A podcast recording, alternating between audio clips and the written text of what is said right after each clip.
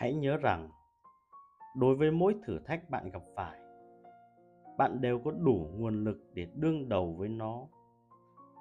Nếu bạn bị thu hút bởi một ai đó không phù hợp, bạn sẽ thấy mình có khả năng tự kiềm chế.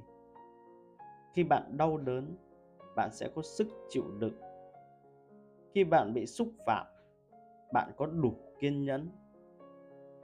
Nếu bạn bắt đầu suy nghĩ theo những hướng này bạn sẽ sớm nhận ra rằng không một thử thách nào mà bạn không có đủ sức để đối phó.